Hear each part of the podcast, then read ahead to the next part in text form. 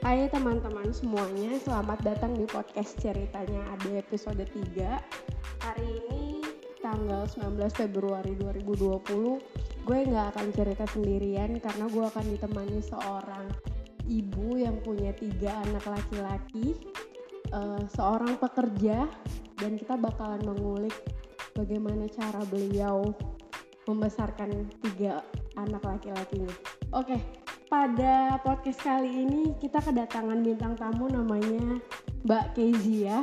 Biasa kita panggil Mbak Yaya. Bener Mbak? Iya. Iya. Tuh. Uh, ada beberapa pertanyaan sih yang bakalan aku mau bahas tentang menjadi seorang ibu dan membesarkan anak-anak calon-calon atlet gitu karena FYI Mbak Yaya ini anak pertama dan keduanya uh, udah fokus di bola ya mbak? Iya, udah dari kelas 2 Tuh, SD. Udah, udah dari kelas 2 SD fokus di bola dan kita bakalan ngebahas gimana sih cara uh, Mbak Yaya gitu uh, tahu passion anaknya ke bola, terus sejak kapan sih kelihatan anaknya tuh ternyata suka gitu sama bola? Bisa diceritain nggak? Oke, okay. uh, mungkin cerita awalnya ya, yeah. cerita awalnya waktu anakku yang pertama uh, sebenarnya dari TK dari TK dia udah diminta untuk ikutan tanding-tanding bola TK lah ya anak-anak uh, main bola aja pasti ngerubungin ikut ikutin ke mana itu bola ada. Iya betul. lima anak ya lima limanya ngikut ngikutin tuh bola ke mana. Nah uh, kebetulan waktu itu Raffi anakku yang pertama dia kiper sih. Hmm tapi gue bisa lihat banget dari mukanya itu serius banget jadi seorang kiper hmm. uh, entah itu serius atau stres kali ya ngelihat itu bola nanti akan datang ke dia. Iya, betul, tapi betul. intinya yang gue lihat adalah dia tuh yang fokus ke situ dan uh, dia bilang dia suka. Hmm. aku mau jadi kiper gitu. Oke dua tahun. Di TK tuh dia sebenarnya cuma jadi kiper aja. Dia nggak ke mana-mana tuh. Umurnya berapa? TK itu dia berarti lima empat empat lima empat lima empat sampai lima tahun pokoknya yeah. dua tahun lah ya. Nah udah pas sampai SD eh, guru SD-nya bilang bahwa kan dia tahu dari awal dia eh, disuruh jadi eh, kiper. kan. Eh, masih suka main bola suka gitu. Eh, tapi aku nggak mau jadi kiper lagi. Kenapa gitu, gitu? Eh, nggak aku kalau jadi kiper aku nggak banyak gerak. Hmm. gitu kan terus ya udah coba aja. Hmm mulailah dia ikutan bermain uh, awalnya sih dia nggak mikirin mesti ada di mana di mana di depan di belakang atau apa segala macam belum ada juga istilah itu dibuat di seorang anak SD lah ya iya, istilahnya. Kelas berapa tuh kira-kira? Mulai kelas satu, kelas satu dia juga udah ini. Terus? Udah, akhirnya ikut-ikut-ikut. Uh, dia, entahlah dia ada di depan pernah, di belakang pernah. Sampai akhirnya mulai dia kelas 2 dia ikutan beneran sekolah bola. Hmm. Kelas 2 menjelang kelas 3 dia Itu ikutan. dari sekolah? Enggak uh, jadi guru sekolahnya itu uh, buka sekolah bola. Oh iya iya. Jadi dia bareng teman-temannya dia dan memang guru sekolahnya juga. Jadi dikasih tahu kan sama guru sekolahnya ini uh, Mister punya uh, sekolah, sekolah bola, bola mm. gitu. Siang mau ikut siapa? Tawarin kan. Mm. ikutlah dia akhirnya. Dan kebetulan juga banyak dari SD-nya juga yang sama. Mm. angkatannya dia maupun di bawahnya ya. Jadi kan orang-orangnya masih itu itu lagi. Mm. mereka juga mungkin jadi seneng kan semangat ikutlah itu. Pas tahun keduanya tahun keduanya adiknya juga ternyata ikutan. Padahal adiknya sebenarnya waktu S atau TK nggak pernah sama sekali ikutan bola. Itu kenapa? Adiknya ngelihat kali ya oh, mungkin. kalau menurut gue ngelihat karena kan selama ikutan bola dia pasti ikut. Mm -mm. ikut temenin ikut nganterin latihan atau apa dia ikut. Ikutan juga lah akhirnya. Jadi dengan bedanya dua tahun mereka uh, ikut di sekolah bola yang sama. Mm-hmm. Dan teman-temannya pun juga banyak teman-teman itu karena kebetulan ya tadi iya, gurunya satu sekolah ya. Satu sekolah juga. Ya udah, jadi ya saat uh, Raffi yang pertama mulai kelas 4, dia masih tetap mengikuti, yang kelas 2 pun si Rozan juga akhirnya jadi ikutan. Dan pada saat itulah event-event udah mulai muncul pada saat kelas 3 sebenarnya. Mereka berdua? Uh, Raffi dulu. Oh, Raffi, Raffi dulu. dulu. Karena biasanya memang uh, event anak-anak 8 tahun itu lebih jarang. Hmm. Mulai banyak itu 9 10 tahun. Hmm. Udah, akhirnya mereka ikutan dan mereka udah mulai tahu mereka maunya apa. Kalau Rozan jelas ya, dia mm, nggak mm, mau jadi kiper. Buat dia uh, dari awal dia aku maunya uh, nyerang aja maksudnya uh, penyerang striker atau Mm. di sayap pokoknya aku aku nggak mau aku nggak bisa back tapi awalnya dia suruh jadi back Mm-mm, di sekolah Mm-mm. terima aja sih Mm. tapi pas di, sekolah bolanya enggak dia Hmm. maunya di depan nah udah akhirnya sampai dengan eh, dimulai kelas 2 itu udah mulai ikutan event banyak dan ya menang beberapa kali event lah Mm-mm. nah ya eh, mungkin lebih pada kalau gue ngelihatnya adalah karena teman-temannya sama dengan sekolah ya Mm-mm. jadi mereka udah saling kenal dan mereka menikmati itu Mm-mm. dan eh, apalagi orang tuanya ya orang tuanya kan juga sama nggak mau sama-sama tahu juga di, eh, dikenal eh, kenal di di sekolah maupun di sekolah bola itu. Jadi mereka makin makin makin senang dengan itu. Dan makin lama memang sebenarnya pergerakan banyak. Artinya ada yang keluar ada yang masuk baru ada yang pindah ke sekolah bola lain. Dia nggak pernah ngerasa eh, bosen. Jadi Karena enjoy banget ya? enjoy banget. Jalaninnya. Iya, dan jujur aja waktu awal-awal dia mulai masuk eh, kelas 4 gitu ya, kelas 4. Ini. Raffi apa Rozan? Raffi, kelas Mm-mm. 4 tuh gue sebenarnya jarang nemenin. Oh, terus siapa yang nemenin? Bapaknya aja. Hmm. Gue jarang nemenin eh, karena waktu seinget gue waktu itu pas lagi zaman-zamannya zaman-zamannya kelas 4 itu ada event, gue lagi ribet-ribetnya dengan project. Oh iya, di Jadi kantor ya. iya kadang-kadang ngadainnya kan ada Sabtu, Minggu, weekend.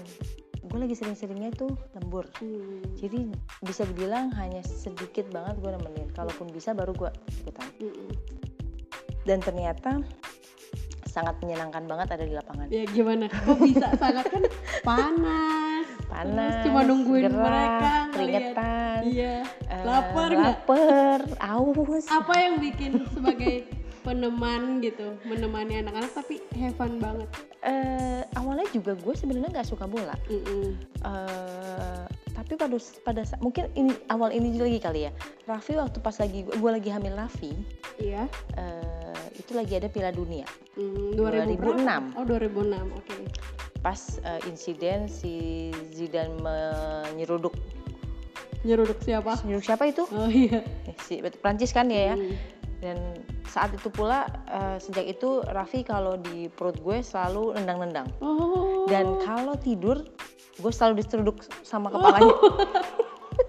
Oke. jadi nggak tahu ya pokoknya buat gue itu kadang bikin lucu aja gitu. Terus ya sampai akhirnya eh, ya gue menikmati dengan bolanya bola permainan bola itu. Ya karena gue ikutan nemenin. Satu ber- bareng-bareng kali ya mungkin karena bareng-bareng dengan ibu-ibu yang lain Hmm.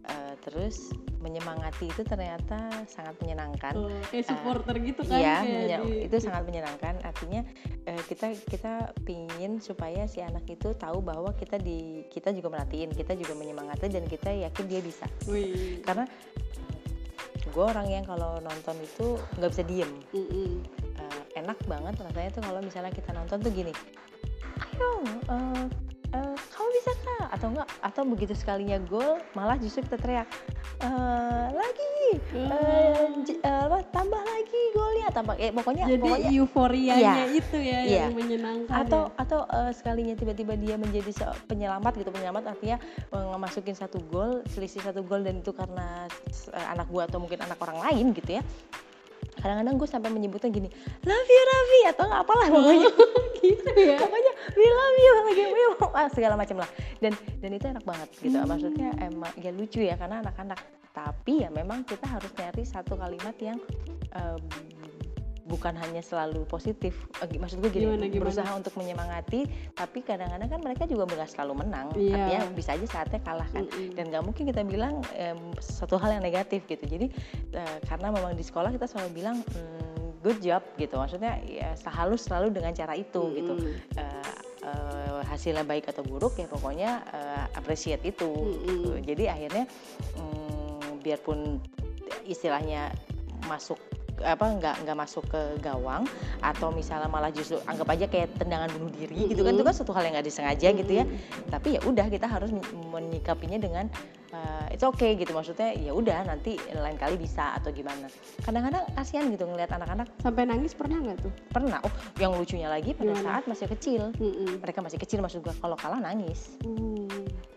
Semuanya tuh setim. iya itu pada saat kelas 2 si Hmm. Rozan kelas 2 yang kebetulan waktu itu kan udah beberapa kali ikutan misalnya nangis. Nangis benar-benar nangis. Mereka sedih mereka kesel mereka mereka ya pokoknya nangis. Oh, sedih terharu gitu gimana iya, ya tapi lama-lama mulai kelas 5 kelas 4 kelas 5 enggak lah. Iya udah mulai Heeh. tegar ya. Udah Iya, tahu kalau ini biarpun- tuh permainan menang dan kalah Mm-mm, gitu. biarpun kadang-kadang sedih juga ya tapi Mm-mm. sedihnya tuh kadang cuman yang saat itu aja gitu. Pada saat si eh, wasitnya meniup peluit ah- akhir gitu selesai bahwa ini udah pertandingan selesai dan kita posisinya kalah pada saat itu dia cuman yang keluar dari lapangan Mm-mm. dengan muka kusut Iya. Kalau sekarang gitu. ya Mm. dengan muka kusut ya udah kita cuman udah apa eh, apalah Tetap pokoknya support kita tetap ya. support intinya ya udah kita ya tos tos aja gitu ya Mm. Ab- abis itu ya paling ya udah berarti lah besok lebih ini lagi gitu aja itu sih sebenarnya kalau masalah tahu atau nggak tahu dari awal gue lihat memang dari awal TK Dari TK Dia yang bisa udah- ngelihat mereka iya. tuh ternyata eh, apa ya? dan gue lihat gimana? mereka memang berkembang Oh. artinya apa yang Oke, intermezzo. lanjut apa yang apa yang mereka punya skill atau apa pun berkembang All out gitu juga ya. iya heeh. tapi mereka berteman anak gue tuh dua ini punya cara yang berbeda Gimana bedanya? Kalau Raffi lebih strategis, artinya dia nyari eh, dia bermain dengan ada Otak. pemikiran, Oh iya, ada pemikiran. ada strategi ini itu ini itu untuk mencapai ke sana. Sedangkan kalau Rozan lebih dia agresif, eh, nggak mau kalah, ng- ngotot. Oh gitu. Tapi Kalau Raffi nggak terlalu kelihatan ngototnya, Mm-mm. tapi ya pokoknya dia cari celah yang dia bisa kira-kira menerobos ke sana gitu. Hmm. Jadi pakai Jadi pakai kayak mikir dulu ya? Iya. Kayak Itu- misalnya eh gimana? abis ini ini ya ke sana Mm-mm. ya atau "Ah, nanti abis ini gue ini gitu bawa ke dalam apa jadi dia pakai strategi itu sedangkan kalau Rozan enggak makanya gue selalu bilang sama Rozan kalau karena dia tipenya tipikalnya seperti itu kalau dia punya kesempatan tendang aja Zan jangan Hmm. takut untuk tendang itu ke gawang karena bisa aja itu bisa Eh, Oh, kamu mau iya, kamu iya, bisa benar, gitu karena kalau dia banyak mikir malah justru dia bukan tipikal seperti itu yang ada malah nggak jadinya nggak nggak ya udah keambil terus bolanya Oh, gitu gitu. istilahnya Oke, pertanyaan selanjutnya nih. Suka dukanya sih nemenin anak-anak ketika tanding, ketika eh, lomba gitu. Terutama suka dukanya buat du- kedua orang tua ya, buat mbak dan suami. Gitu.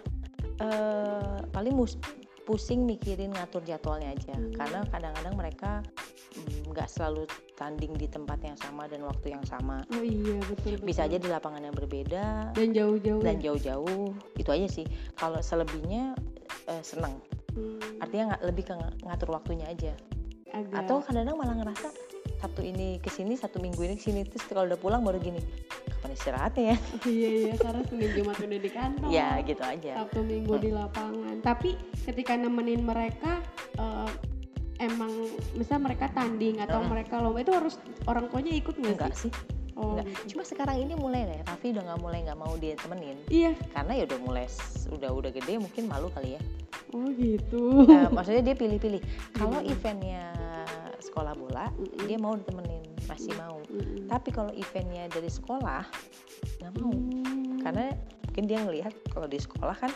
eh, jarang lah ya orang tua yang ikutan kegiatan sekolah Iya. jadi ya betul-betul. malunya dari sisi itu aja tapi kalau yang la- kalau Rozan malah kadang-kadang nge- ngeliatnya gini eh, kalau mama habis nganterin Raffi kemarin eh, besok berarti nganterin aku Oh gitu. jadi, kayak dia- nagih minta Iya, maksudnya nagih ya. dua-duanya harus ad- ma adil ya gitu istilahnya. Iya. benar. Terus eh, gimana peran Mbak dan suami sih melihat perkembangan bakat anak karena kan pertama udah tahu passion mereka terus ke mana eh, selama mendampingi mereka gitu terutama kan mereka masih sekolah ya iya Nah itu gimana tuh ngaturnya? Nah. Kan capek gitu Sabtu Minggu mereka di lapangan, Senin Jumat mereka latihan, Hmm, harus sekolah juga pagi si kakak Raffi SMP negeri kan, jadi Mm-mm. semuanya emang tergantung dia Iya. gitu. Gimana mendampinginya? sebenarnya kalau buat Raffi agak lebih mudah Mm-mm. karena dia tahu kapan harus belajar kapan harus main kapan harus eh, sekolah gitu lah istilahnya dia udah, mungkin nggak mungkin juga dari eh, udah gedenya sama tipikalnya Eh, jadi eh, kebetulan dia juga sebenarnya ikutan dua klub untuk Raffi ini ya. Dia Mm-mm. ikutan dua sekolah sekolah bola. Hmm, hari Sen dia cuma bisa latihan Sabtu dan Minggu. Senin sampai Jumat biarpun ada jadwalnya mereka dia nggak bisa. Satu karena uh, kasihan mm-hmm. waktunya habis uh, di sekolah kan udah gitu. Maksudnya udahlah cukup tapi di sekolah ikut ekskul bola? Enggak oh. tapi kalau eventnya suka disuruh ikut. Mm-hmm. karena waktu itu bentrok sama jadwal les. Mm-hmm. jadi nggak gue nggak udah nggak usah biarin aja tapi kalau Sabtu Minggu dia pindah eh, dia ke latihan di dua tempatnya. Satu di sini deket di, di Serpong juga. Yang hari eh, itu yang hari Minggu yang hari Sabtu di Lebak Bulus. Oh jauh ya. Nah kalau yang Sabtu itu uh, pasti harus tergantung sama suami gue. Mm -mm. karena uh, agak nggak mungkin deh kayaknya kalau gue suruh dia naik gojek. Terlalu mm. jauh juga sendirian. Atau bareng temennya gitu? Nggak ada yang dari sini. Mm. karena semua semua tuh banyak dari daerah malah dari daerah Jakarta Timur, dari. Pamulang, bukan dari daerah sana. Nggak ada yang dari Serpong. Hmm. Nah jadi waktunya memang hanya seminggu dua kali buat buat latihan. Sabtu Menurut gue itu, minggu, itu iya. buat Raffi. Uh -uh. Cuma kalau misalnya kayak hari ini dia uh, lagi nggak sekolah nih, libur. Libur. Uh -uh. Hari Rabu kan ada latihan yang di sini dia gue suruh latihan daripada dia di rumah. Oh gitu, boleh. Uh, itu latihannya yang yang klub. di sini, yang klub yang di sini. Hmm. Jadi memang latihan dia Rabu dan Minggu. Tapi Rabu itu karena sekolah kan jadi kasihan ya gue sudah Tapi karena lagi libur kayak gini atau kalau lagi nggak ada uh, event yang agak gimana, maksudnya bukan event, maksudnya acara yang bikin dia capek, gue suruh dia latihan. Hmm. Karena biar dia gerak aja daripada di rumah ngeliatin game kan. Iya benar-benar. Daripada di rumah dia nonton TV atau tidur tiduran doang kan, ya gue nggak suka dengan itu. Oh iya. iya. Jadi mendingan lo di lapangan, di lapangan aja. dia pasti akan bergerak gitu. Hmm. Ya udah. Nah dan dia tahu kapan yang harus uh, ngatur waktunya. Nah, Rozan aja yang agak berbeda menurut gue. Jadi um, gue ngeliat dia udah mulai jenuh hanya karena dia berkurang waktu main. Hmm, karena kelihatannya gimana tuh? Kelihatannya karena gini, dia kan mau ujian. Berarti kelas 6 ya? Iya, berarti sekolah udah mulai intens mm -mm. belajar, intens bimbel, tryout mm -mm. dan segala macam. Setiap hari dia ada bimbel. Hmm. Dari sekolah dua hari, dari luar tiga hari. Wow. Artinya Senin sampai Jumat hmm. penuh dong. Waktu dia untuk main, main nih konteksnya main, mau itu lihat handphone atau apa pun udah berkurang. Hmm. Cuman ada minggu doang nih latihan kan, berarti Sabtu aja kadang-kadang suka ada tambahan. Wow. Nah, akhirnya dia mulai bosan kan. Bosannya adalah ah, udah aku gak mau lagi ini. Gak mau lagi apa? Gak tuh? mau lagi ah bola. Wow, terus? Terus gitu kan uh, soalnya kan aku uh, udah tiap hari uh, belajar apa segala macam hmm, ya udah terus oke okay, kalau kamu nggak mau bola berarti nggak ada minta sepatu bola. Hmm. karena kemarin sebelumnya dia minta sepatu bola karena sepatu bolanya rusak. Iya iya. Nah, kalau ya tapi kan aku udah rusak sepatunya berarti kamu masih pengen main bola. Iya tapi sekarang lagi enggak ya makanya memang sekarang lagi enggak banyak event. Mama lagi nggak bolehin kamu banyak event karena kamu mau ujian. Mm-hmm. nanti setelah kamu ujian udah selesai lagi udah SMP kamu mulai lagi. Ya bisa SMP aja. Nah mm-hmm. artinya kan dia memang ada emang ada momen di mana sekarang nih dia lagi bosan dan capek. Hmm. Kalau Raffi dulu sempet gitu nggak? Oh, oh kalau Raffi lebih lebih itu kesalahan gue sih waktu pas Raffi.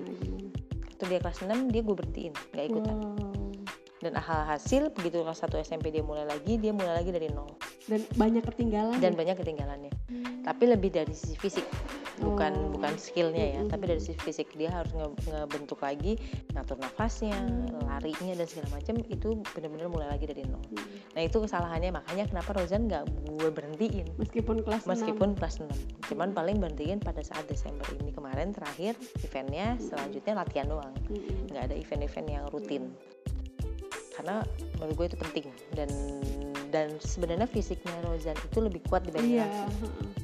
Jadi kalau misalnya sampai dia kelewat setahun nggak latihan atau apa pun lebih sayang. Fatal juga ya iya. jadi. Jadi udah uh, dia cuman gue ngerasa dia cuman bosen capek karena nggak ada waktu buat sendiri. Maksudnya nggak ada waktu buat main santai. Sabtu dia ngapain? Sabtu kan kadang ada bimbel tambahan. Hmm. Atau kalau lagi latihan ya. Iya.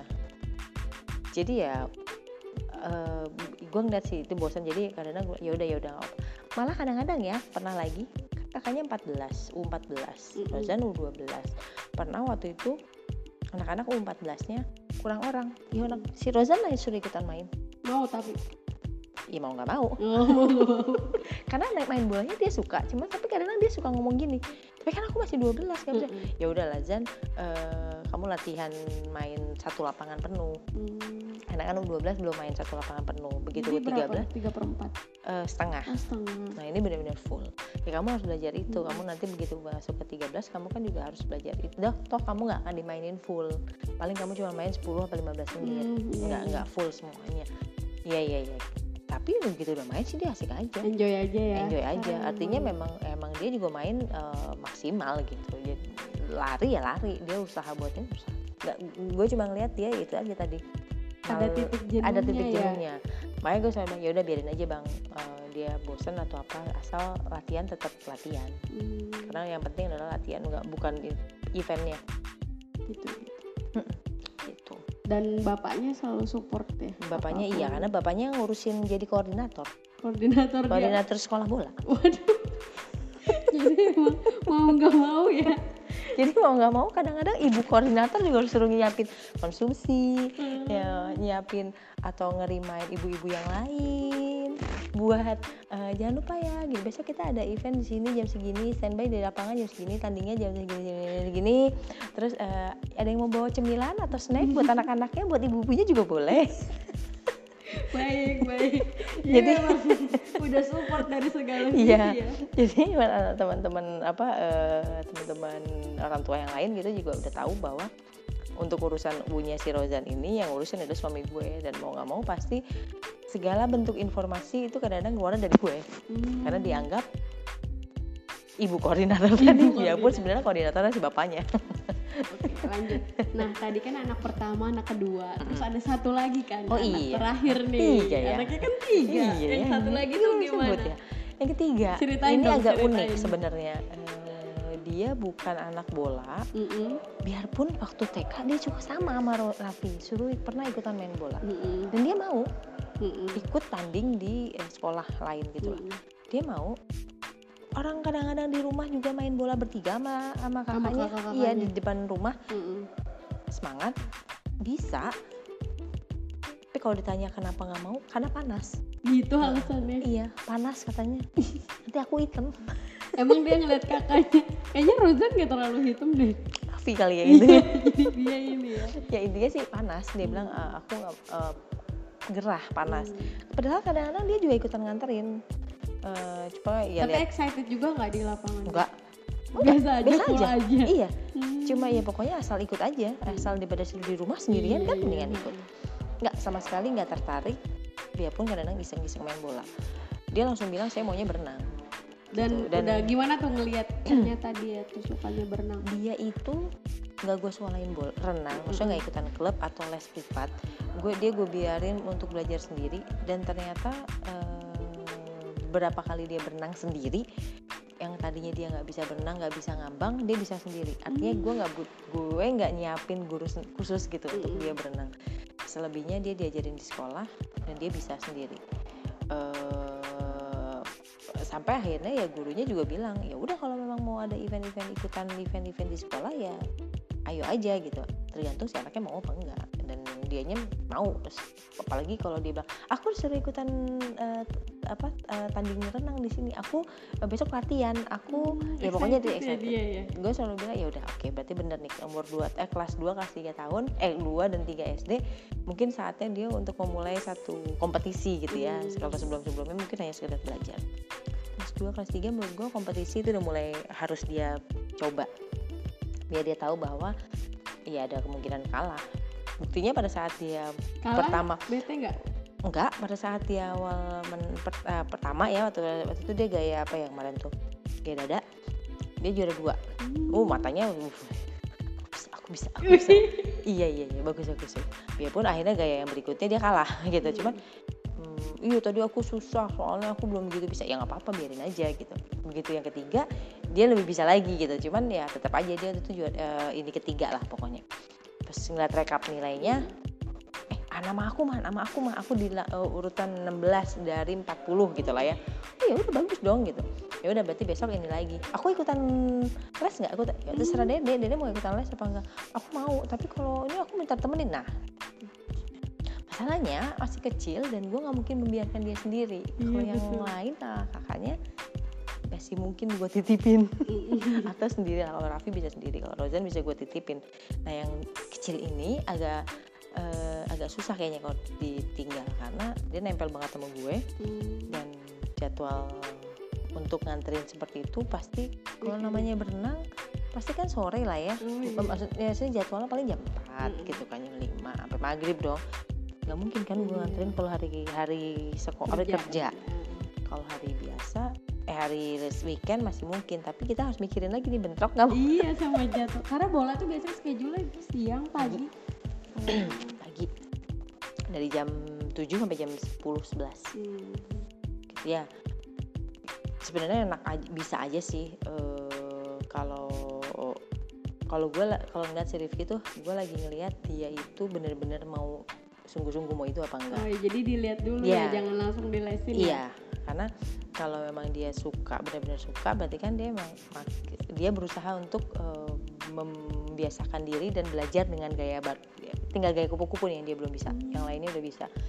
Oke gue pengen tahu kalau memang dia mau kan berarti emang harusnya dia di kelas 4 ini udah belajar itu. Itu apa sih? Pelajaran pelajaran. Oh pelajaran. Pelajaran pelajaran. Pelajaran olahraga gitu ya? Jadi makanya pas kemarin itu dia cuma dikasih tiga nah, gaya waktu tanding itu. Waktu kelas satu kelas dua cuma dua. Kelas tiga kelas empat itu sebenarnya udah uh, kelas tiga itu cuma tiga. Yang kelas empat udah mulai diajarin kupu-kupu. Hmm. Nah dengan ini nanti kan gue lihat nih kalau dia benar-benar usaha bisa berarti kan dia sebenarnya bisa sendiri dan yeah. tinggal ngelancarin dan tinggal itu Oke, anak pertama, anak kedua, anak ketiga tuh kelihatannya mereka fokusnya ke olahraga ya? Olahraga. Musik atau yang lain? Enggak, sama sekali. Ap ya gimana? Kenapa bisa enggak sama sekali? Mungkin karena bapak ibunya enggak. Oh gitu ya? Jadi emang dari bapak ibunya dari dulu juga sukanya olahraga ya? Jadinya turunannya iya. juga ya, ya benar karena karena karena, karena uh, gue uh, suka musik artinya gue suka dengerin musik hmm. tapi bukan bermain musik, musik. bapaknya pun bapaknya i, janganlah itu nggak usah ditanya oh. kayaknya okay. tanya kayaknya kalau itu jadi emang nggak ada keturunan untuk mm, dari sisi art ya art musik itu enggak hmm. sama sekali tidak jadi ya akhirnya olahraga lah yang dipakai untuk um, menyalurkan energi-energi itu. energi berlebih dari anak-anak ya. Energi berlebih itu. terakhir terakhir nih. Harapannya karena kan kakaknya udah SMP terus SMP. adiknya bentar lagi SMP terus yang kecil juga udah lumayan fokus. Jadi harapan buat anak-anak nih gimana?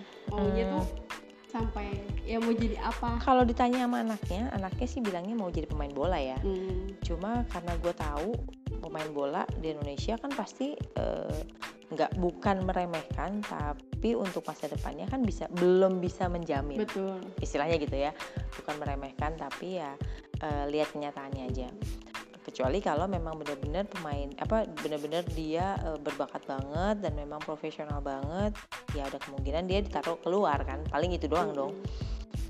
Uh, kalaupun memang dia mau jadi pemain bola gue sih nggak masalah. Artinya gue bolehin juga asal uh, pendidikan yang utama itu udah diselesain sampai S1 minimal. Eh uh, ya hmm. ya uh, tergantung uh, it, itu itu harapan gue ya harapan gue. Uh, tapi balik lagi semua kembali ke si anak. Artinya uh, gue juga nggak bisa bilang bahwa S1 itu menjamin uh, kehidupan gue semua orang. Artinya dapat kerja cepet cari duit gampang gitu. Iya. gue juga nggak bisa bilang kayak gitu. Balik lagi ke kenyataan kan. Kadang-kadang orang yang apa uh, ikutan kursus-kursus juga bisa lebih lebih sukses dalam iya. artian men, apa uh, mencari uang mm -hmm. atau apa pun. Jadi uh, itu cuma har itu harapan. Nah sama nanti balik lagi ke kemampuan. Kemampuan si anak dari sisi akademis mendukung atau tidak. Kalau mendukung ya berarti artinya sesuai sama harapan gue.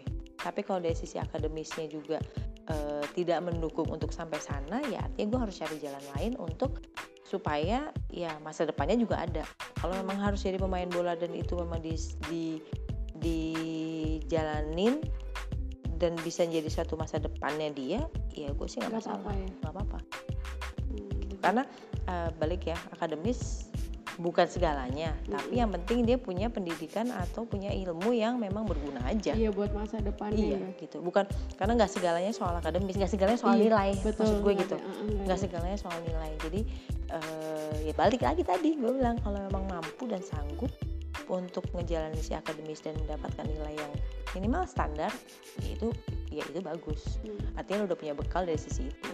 Kalau Raffi masuk SMP bukan dari jalur prestasi? Bukan. Bukan dari zonasi waktu itu. Oh zonasi hmm. kalau adiknya kira-kira nanti mungkin nggak? Uh, untuk jalur prestasi satu uh, ngurusinnya juga nggak segampang oh, itu ternyata. iya, iya. Harus ke PSSI segala kalau ngomong-ngomongin ngomongin bola uh, semua juga harus dilegalisir kan semua sertifikat dan segala macam biarpun ada uh, lebih sulit ya ternyata ya iya. jalur prestasi nah, dan itu ya? pas ya? dan uh, jatahnya juga lebih sedikit kan pertama itu plus sama jalurnya lebih uh, jal, apa uh, kuotanya lebih sedikit hmm. itu pertama yang kedua biarpun udah lebih besar daripada tahun yang lalu ya hmm. kuotanya diperbesar uh, ya nggak tahu ya menurut gue nggak semudah itu iya, sih nggak semudah itu ya, ya, biarpun ada jalur apalagi regulasi di Indonesia iya, ya yang bisa tiba-tiba A besok B lagi atau apa iya, lagi dan kalau kalau olahraga yang sifatnya individu kan dia juga memiliki poin lebih dibanding yang tim yang tim itu nilainya lebih kecil oh gitu iya jadi kayak kayak, kayak bola gitu kan tim. Uh, uh, bang berenang. Ya, uh, itu iya, yang iya. berenang. Tapi itu, itu nilai poinnya lebih lebih lebih besar, lebih besar. Lebih besar. Jadi memang ya wajar kan memang ya kan bisa di situ bukan karena sendiri iya gitu. betul karena, karena kan emang iya teamwork gitu. Hmm. gitu. Oke sih kayaknya cukup cerita-cerita podcast pada kali ini. Terima kasih banyak iya, Mbak sama-sama. Kezia udah sharing gimana membesarkan anak dan melihat passion anak dari kecil. Ilmu yang luar biasa banget sih buat kita para pendengar. Gimana ya? Karena kan uh, ada orang yang bisa tuh karena memang dia punya apa ya skill tapi Bakat. ada yang bener-bener latihan gitu iya. dari kecil. Mm -hmm. jadi ternyata luar biasa juga prosesnya. Oke okay, terima kasih. Terima kasih. Sampai bertemu di podcast berikutnya. Dadah